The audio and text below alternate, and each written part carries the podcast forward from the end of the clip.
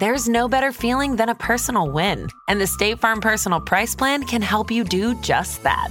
Talk to a State Farm agent today to learn how you can bundle and save with the Personal Price Plan. Like a good neighbor, State Farm is there. Prices are based on rating plans that vary by state. Coverage options are selected by the customer. Availability, amount of discounts and savings, and eligibility vary by state. This summer, click into cordless power with Memorial Day savings at the Home Depot. Tackle more than half an acre of grass with the convenience and gas like power of the Ryobi 40 volt battery powered mower. And keep your flower beds fresh with the 40 volt cordless string trimmer. Then clear debris with the 40 volt jet fan leaf blower. Click into Memorial Day savings happening now at your cordless power source, the Home Depot. How doers get more done.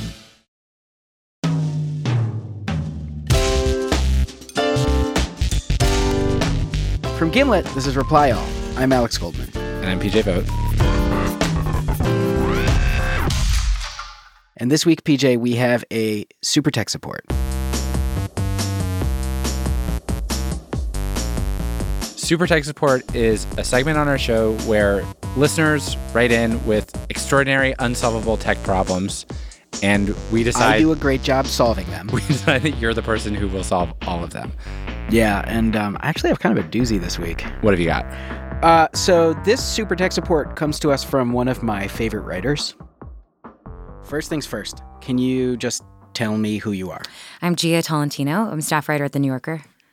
And you emailed us. Yes, I did. Can you tell me why you emailed us? I emailed you guys because I bought Bitcoin in what I thought was 2011, but I think was January 2012. I bought some Bitcoin because I had read Adrian Chen's piece on Gawker about Silk Road, and I was like, I want to see if I could learn how to buy Bitcoin, figure out what the dark web is. Jia told me that at the time she'd just gotten back from a year in the Peace Corps. She was in Kyrgyzstan, and she just had very little access to the internet. And so I got reacquainted with the internet by buying some Bitcoin and then buying some drugs off Silk Road and then being like, wow, the internet's tight. And I mm-hmm. like sampled a couple things. What did you settle on for what you wanted to buy? I think I bought weed and Molly. Okay. Yeah. And how were the drugs? I think they were fine. I actually think the weed was not that good. And I think the Molly was Molly. so it was great. Jia says she bought about 80 bucks worth of Bitcoin for this drug purchase. And she knows that there was Bitcoin left over. But in the six years since the original purchase, she has totally forgotten what happened to the Bitcoin. It's like when you go on a trip and then you have like some some like currency left over and you throw it in a sock drawer. Right. Although the thing I kind of feel like I know the next thing, which is that it's like if you go on a trip, have some currency left over in a sock drawer, and in the intervening years, this currency becomes like immensely, immensely valuable. Right. I we sat down this was a couple months ago and tried to figure out exactly how much $80 worth of Bitcoin would be today. Uh what was the date you you gave? January 24th, 2012. On the 23rd, Bitcoin was $6.29. Fuck. And now it is $16,848.49. So 80, like let's say 80 divided by 6 times 16K. Um I could have $213,000 right now. I could have so much money. Oh my god. What's wrong with me? That must be really agonizing. I'm so mad at myself. I'm sorry to sound so smug about it. no, it's crazy, but it's also like that was never real money. Oh, it was though. God. 200 this is this really hurts to look at. This really hurts to look at. I, I really wow. Jia probably doesn't have the full $213,000 because we've established she's already spent some of that money. She just has the remainder. But it could easily be six figures of money. Yeah. Oh man, that's the worst feeling. Okay. So I was like, I want to help. And I was like, okay, first things first, let's just retrace Jia's steps, which is actually really hard because not only did she buy this Bitcoin six years ago, buying Bitcoin is stupidly complicated. So, can you explain to me, to the best of your memory, like exactly the process of buying the Bitcoin and then buying the drugs? Yes. Okay. Uh, there are going to be big holes here. okay. So I downloaded Tor and then I looked at Silk Road And I said, okay, I'm going to try to get some Bitcoin and make an account and do this. And then I remember taking my boyfriend's car to the Bank of America drive through, putting like, you know, what I think might have been $80 in a little pneumatic tube, it getting sucked up the pneumatic tube. Wait a minute. You deposited money, Yeah. cash, American absolutely, US dollars Absolutely. That's I, via pneumatic tube Yeah, I, I did. at a normal bank. Yeah, is that I think that's what I was supposed to do. I think that was actually just her putting money in her bank account. Either way, she goes home, gets on the internet, just like the regular internet, not the dark web. And she goes to this thing called a Bitcoin exchange, which just think of it as a bank. But it's just like a website. hmm Yeah. She purchases Bitcoin using that money. Okay. So now her money is at this online Bitcoin exchange, aka bank, and she has one of two options. She can let the Bitcoin exchange keep track of the Bitcoin for her, or she can keep track of it using a program on her laptop called a Bitcoin wallet, which is what she thinks she did. And then I remember using some sort of internet tutorial to learn PGP or to get a PGP key. I had to like encrypt something about my wallet. yeah, I hate these words, right? It's like I wish I had a little wallet that would is that I like where do Bitcoin live? Where do they live? What's money? Hard to say. So, the thing that I didn't fully understand about Bitcoin until I started reporting this story is that it's pretty much impossible to lose because all it means to own Bitcoin is there's this gigantic public list of every account and every transaction that's ever been made using Bitcoin. It is totally anonymous. And when you buy Bitcoin, all they do is put you on the list. And the thing that Jia lost is her proof that she's on the list. It's called a key. And all that does is allow her to point to a spot on the list and say, those $80 worth of Bitcoin, those are mine. It's like she it's like what she actually lost is more like a claim ticket. Right. So what we're looking for is the key to Jia's Bitcoin, and it's totally possible that it lives on her old laptop in her Bitcoin wallet. Okay. Jia did tell me though that the laptop is broken and it doesn't turn on. I am gonna need that computer. Okay. Should I sh- should I like get, send it off somewhere and get that hard drive done or can Before you do that, I'd like to take a look at it. Okay. Um, I have a history of tech support, so I might be Yeah, able to, yeah. I might be able to boot the thing up and see what's going on there. I will bring you my laptop. This is exciting. I like this. So a couple days later, Jia comes by the office. Hey, how's it going? I meet her outside, and she had told me that this laptop didn't turn on. But she didn't tell me the extent to which it didn't turn on. All right, here it is. It's um Oh my god, little- it feels so big. well, I think it's bloated with whatever I broke it with. like I think there's some like water damage or something. Oh. Or I mean, It was not water damage. I opened up the computer, and it turns out that the battery had exploded inside the computer. But I managed to get the hard drive out.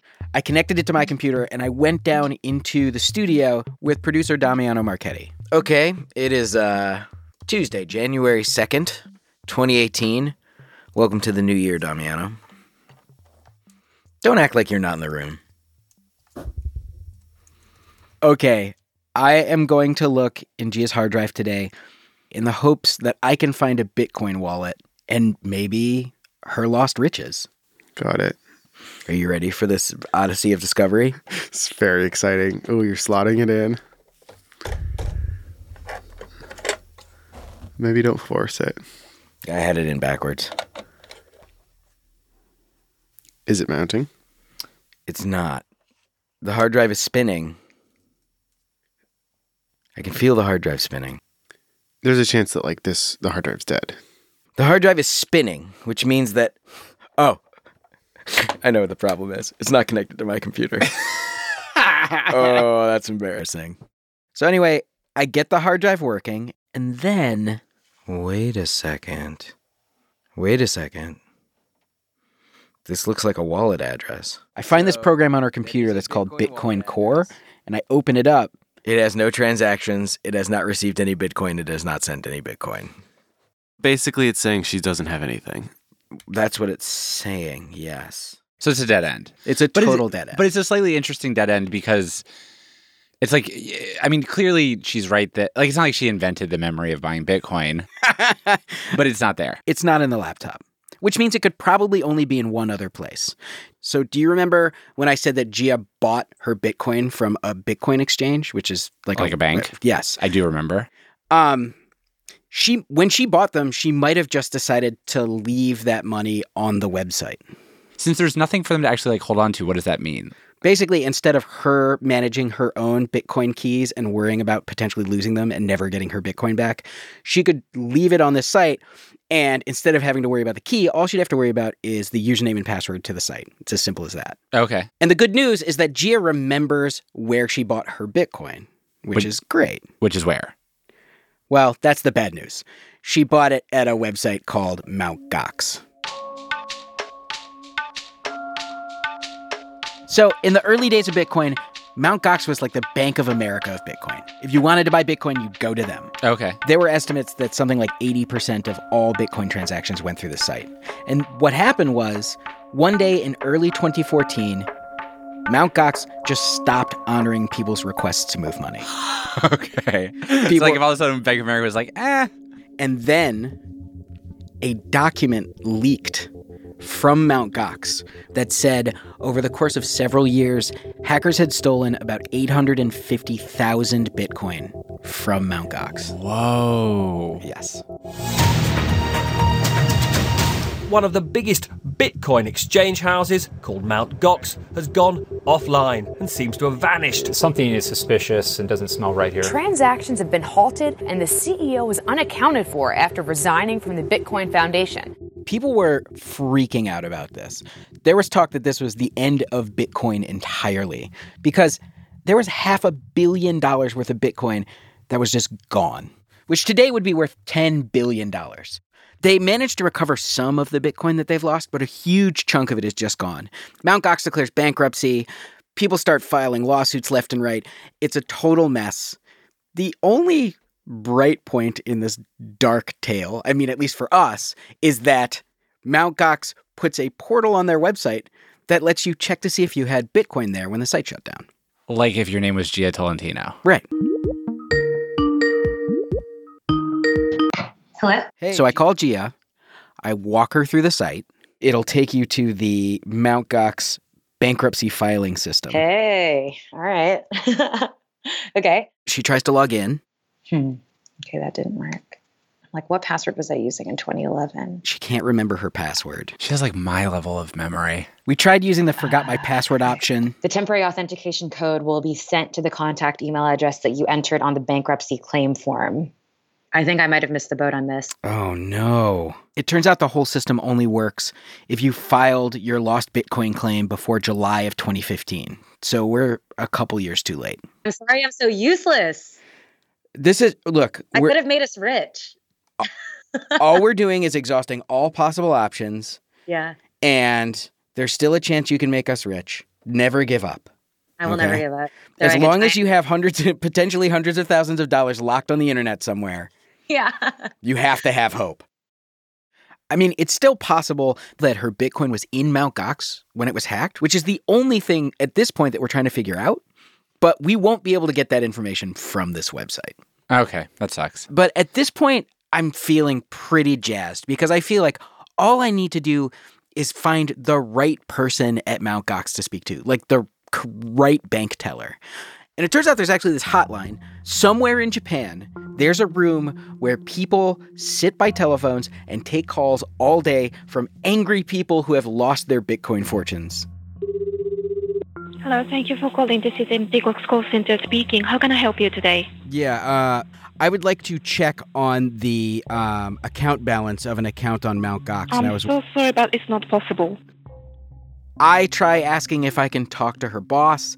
I ask if there's anybody else there I can speak to. And basically I learned that this operator has a ton of polite ways of saying no. But I could I could give you the information and maybe they would get back to me? Unfortunately, I'm not going to promise for that. Okay. Uh, is there a way to contact the trustee directly? But unfortunately, we cannot promise anything I for understand. I understand. This went on for a while and I didn't really get anywhere. Thank you so much, sir. Have a nice day then. Bye-bye. Bye. So at this point, I decided that my last option was to escalate this whole thing to go to the one person who I was positive would know whether Jia had any Bitcoin on Mt. Gox. The owner of Mt. Gox. His name is Mark Karpelès. Okay. There's this video of him at a press conference um, after Mt. Gox went down, but before people knew that it was a hack. So we had a problem with a system that does a lot to our uh, beacons to our customers. He's this Um, nerdy, scared looking French guy who bought the site in very early days and got super rich. And people who worked with Mark when he ran Mt. Gox told me that he ran the site in a pretty strange way and he was really easily distracted. Like a good example of that is he was in the process of renovating a floor in the Mount Gox building because he was really into caramel lattes to make a cafe where he wanted to serve apple pie and quiche that he baked. That was like his priority. That's crazy. That's like Roman emperor type stuff. wow. So, so the, okay. So meanwhile, like a thief is stealing tiny amounts of Bitcoin, and he's like, "I think I got a really good quiche recipe." So after the hack, Mark actually gets arrested because people think that he embezzled the money. He's on trial right now. And when I started talking to people in the Bitcoin realm, they all said basically, Mark's not talking to anybody. Good luck getting in touch with him. I reached out to a bunch of former Mt. Gox employees, all the people I could think of who might connect us. And I finally got in touch with a person who told me that they could be an intermediary between me and Mark. And for weeks, I would send that person a message and they would forward it to Mark, or at least that's what they told me. And then a couple days ago, I was like, I'm just going to reach out to Mark on Reddit.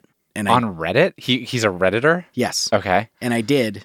And he was like, Yeah, I know who you are. Sure, I'll help you with this. I'll do it for the Reddit karma.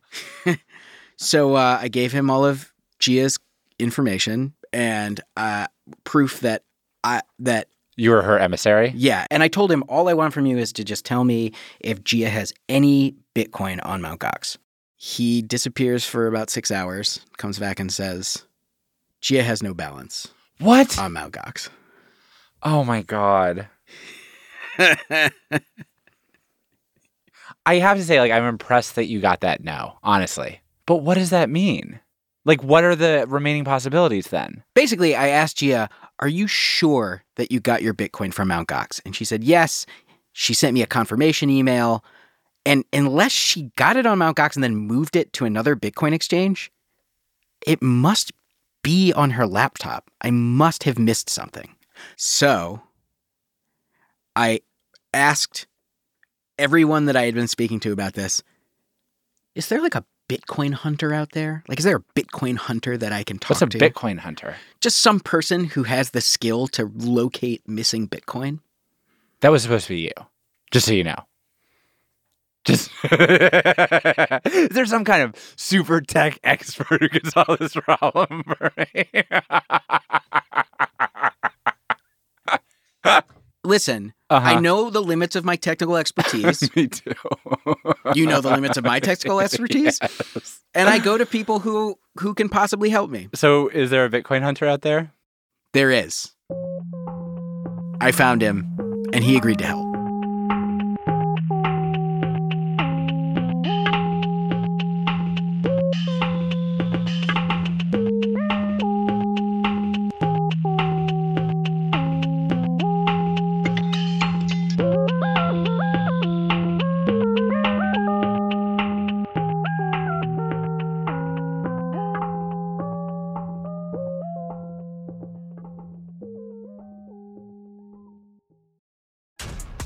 This episode is brought to you by Essentia.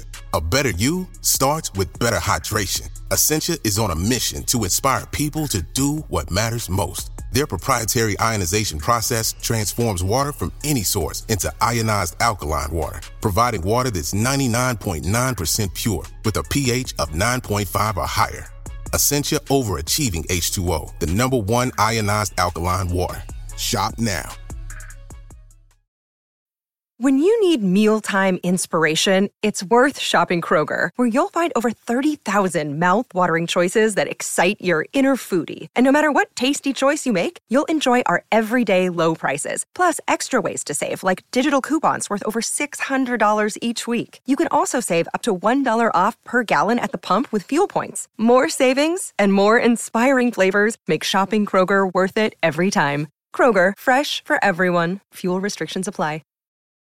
Want to be more active this summer? Sierra helps you save on everything from swimsuits to stand up paddleboards, tennis rackets to fishing tackle. And if that doesn't float your boat, we also have pool floats. Sierra, let's get moving to your local store, like now. Go! Two guys drove to work. Neither guy wore a seatbelt. One guy got a ticket. One guy didn't. The same two guys drove home. One guy wore a seatbelt. One guy didn't. One guy made it home. The guy not wearing his seatbelt didn't. Don't risk it. Click it or ticket. Paid for by NHTSA.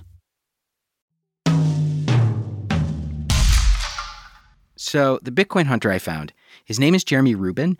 He is really involved in the Bitcoin community and has helped other people like Jia find their lost Bitcoin. It probably happens like not infrequently. Oh yeah, it happens all the time. Um, I read something that said that it, it was like 20% of all Bitcoin are lost. Anyway, Jeremy lives in San Francisco, but I had him remote into my computer so we could take a look at Jia's hard drive together and try and find the lost Bitcoin. It's cool that you finally found someone, a, a new person to remote into your computer. I feel like you're like a remote into my computer fetishist, and every story you do is just an excuse to give like, ooh, remote access. Hello. Hi, is this Jeremy? Yep. How's it going? Good. Basically, what we're looking for is any trace of the existence of these Bitcoins. And at first, we're just looking at the same stuff that I already looked at, but since he's a Bitcoin hunter, he knows to look in folders that I didn't even know existed. So if you go to uh, the directory called application support. Okay. So now what we're looking for in here is anything related to Bitcoin. Um, I, I see a folder right here called Bitcoin. That's exciting. That's very exciting. Oh, wow. oh, boy. so Jeremy finds this file called wallet.dat and he says, just move that to your computer and open it there. Okay, moment of truth. Let's see what happens here. Oh boy. Looks like at some point there was 17 Bitcoin on this wallet. 17 Bitcoin. Yeah. That's a lot. 17 Bitcoin is $255,000. In today dollars. Yes. Jesus. And at this point, I'm pretty sure that this is the money that we're looking for, that this is the change from Jia's drug purchase. But the problem is, it doesn't stay in her wallet. If you look, it looks like they came to the wallet and then she sent them out immediately. oh. So Jia's Bitcoin fortune lands in her Bitcoin wallet, and almost immediately she moves it somewhere else. But here's the cool thing because we know Jia's Bitcoin wallet address, we can go online to this website called blockchain.info it shows me Bitcoin block six one six four zero two seven from blockchain.info. Yep. It's showing me and literally watch her Bitcoin travel from account to account to account. We don't know the actual names of the people who own these accounts, but we can see how much money they have. So we're tracing the funds now. We're seeing where they ended up. And now it's gone from, you know, being an, an address with 131 to 200 Bitcoin. So let's just keep on clicking on on the biggest one and we can. Jia's Bitcoin ended up in an account owned by someone who has way more than your average Bitcoin user. They have 69,000 Bitcoin. Wow. And Jeremy looks at that account and he's like, no one really has that kind of Bitcoin. That is much more likely probably a Bitcoin exchange. So at this point, if I'm following along, Jia took the change from her drug purchase and she put it in like another bank or exchange, whatever, like not Mt. Gox, some other place for some reason. And then she just forgot about it. Possibly. I mean, we are basically making educated guesses based on a bunch of account balances. So I asked Jeremy, like, hey, I know the whole point of Bitcoin is it's supposed to be totally anonymous. No one can figure out who's interacting with who. But, like, is there any way that uh, we can identify anybody? Like, can we identify the people that Jia was interacting with? And Jeremy was like, maybe. Really? he said that that was like outside of his area of expertise. He could not do it. But there are people who claim that they can. And so he put me in touch with this company called Chainalysis. And what do they do? Chainalysis is like a company that basically does like Bitcoin forensics. So like they're the people you go to if someone is trying to blackmail you from a Bitcoin account or if the IRS is trying to catch someone who is hiding tax money in a cryptocurrency account. Got it. So the co-founder of this company, his name's Jonathan Levin. I send him an email and he writes back right away, "Hey, I'm on a transatlantic flight coming to New York from Cape Town. I don't have anything to do right now. I can figure this out while I'm on the plane." Using like GoGo Wireless? Yeah. That's crazy. I send him uh, Jia's Bitcoin wallet address and the transaction information, and he gets back to me like a half an hour later, and he's like, "I figured this out. I will be landing in New York in a couple hours. I'm gonna take a shower and then I'm coming over." Okay. So he comes to the studio. He's wearing a blazer and scarf. Like for a guy who's just traveled many, many hours, he is an extremely dapper, dapper fellow. All right. Let me give you a little a little background on this story. So Should, should I try and give you the story without you even telling me and see whether that matches the story that you are going to tell me? absolutely go for it. Okay, so you provided me with a Bitcoin address, and I would have really liked it if you didn't even provide me the name of the person that you were interested in. Um, because I would have been able to go back and basically tell you who that was and where she got her Bitcoin from and where she sent her Bitcoin to. How could you have figured that out? Yeah, I mean, I I figured it out in less than 30 seconds. um, I'm just trying to, I'm going to do it in real time just while we sit here. Okay. So, Okay, so wait.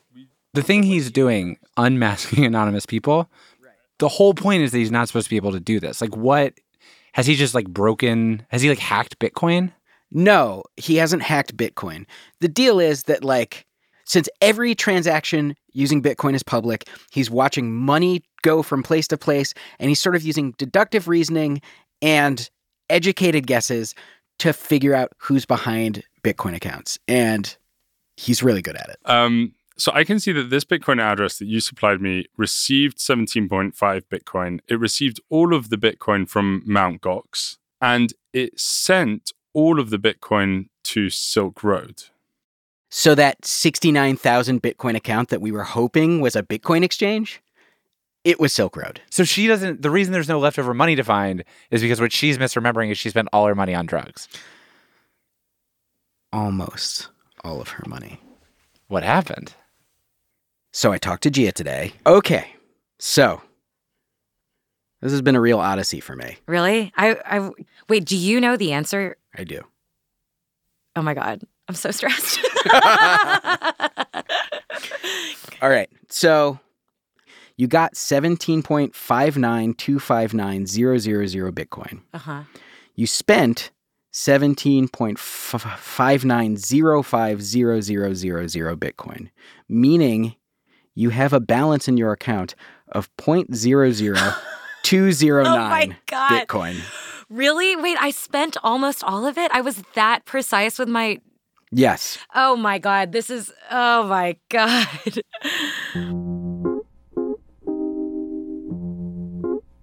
Um, that to me feels like a win. You've got yeah, some money in found there. Found it. 0.00209 Bitcoin is in today's Bitcoin market $24 and 40 cents. It's so embarrassing. No, this is like my mom was always like, Jia, you shouldn't do any drugs. And I'm like, Mom, my life is very on track. This is the first time I've been like, you should stop doing drugs. Um, God damn.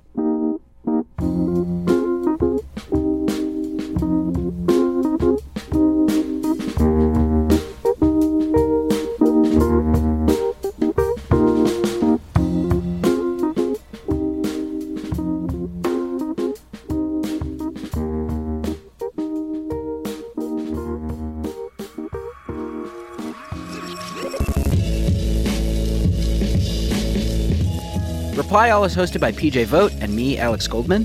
The show is produced by Sruthi Pinnamaneni, Phia Bennin, Damiano Marchetti, and Kaitlin Roberts. More production help this week from Khrista Rypl. Our editor is Tim Howard. Fact checking by Michelle Harris. Our intern is Devin Gwynn. Special thanks this week to Jed McCaleb and Kenny Malone, who did his own great Bitcoin hunting story on the Planet Money podcast. We will put a link to that in the show notes. We were mixed by Rick Kwan.